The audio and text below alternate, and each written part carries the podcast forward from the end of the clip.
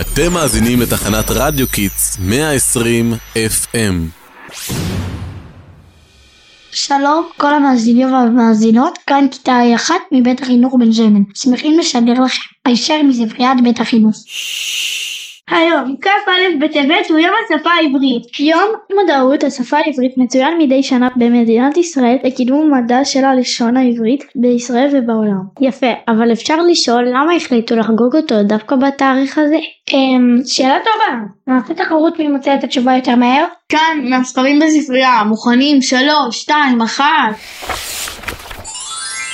הנה, מצאתי.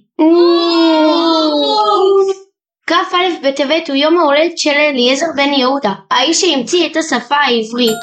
לא המציא אבל החיה.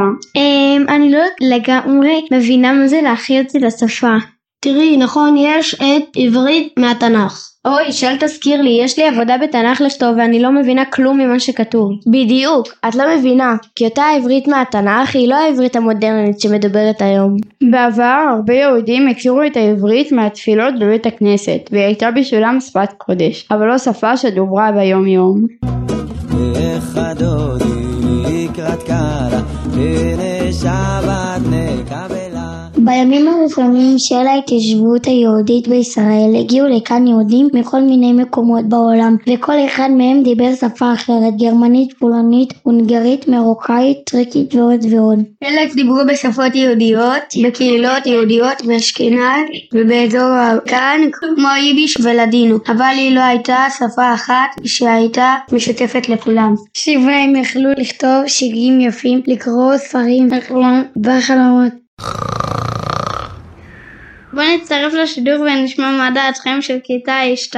יפה, בואו נמשיך בנקודות. הזמן שבה הגיע בחור בשם אליעזר בן יהודה. נולד בשם אליעזר יצחק רלמן, ומאוחר יותר שינה את שמו. מגיל צעיר הוא מושבע בקסמי העברית שלמד במסגרת לימוד התורה והשקיע בלחקור וללמוד אותה לעומק. כשהגיע לארץ ישראל פעל כדי להפיץ את העברית כשפת יום יום בקרב היהודים. הוא הקפיד לדבר רק עברית עם ילדיו, הקים אגדות מיוחדות לקידום העברית, ערך עיתון עברי לילדים ולימד עברית בבית הספר. הוא הוסיף מילים חדשות לשפה העברית כדי לייצג דברים שלא היו קיימים בתקופת תנ"ך. בין החידושים שלו אפשר למצוא את המילים מדרכה מבצרת, גלידה, רמזור ועוד. לפעמים להשתמש במילים מהתנ"ך ותן להן משמעות חדשה ולפעמים הוא הלחין שתי מילים ביחד. למשל המילה רמזור היא צירוף של שתי מילים רמז ואור. כדי להראות את האוצר המילים הגדול שניתן להשתמש בו אחר לחבר את המילון העברי שנודע כמילון בן יהודה זה מילון כבד. לפעמים אני מרגישה שאנחנו כמעט ולא משתמשים בעברית. הרבה מהמילים שלנו מגיעות היום משפות אחרות. ויש כל כך הרבה מילים יפות בעברית, חבל. תקווה 6, כתבו על זה שיר מעולה. נכון, זה שיר שמדבר על כל המילים שאנחנו משתמשים בהן ביום יום, במקום להשתמש בעברית שלנו.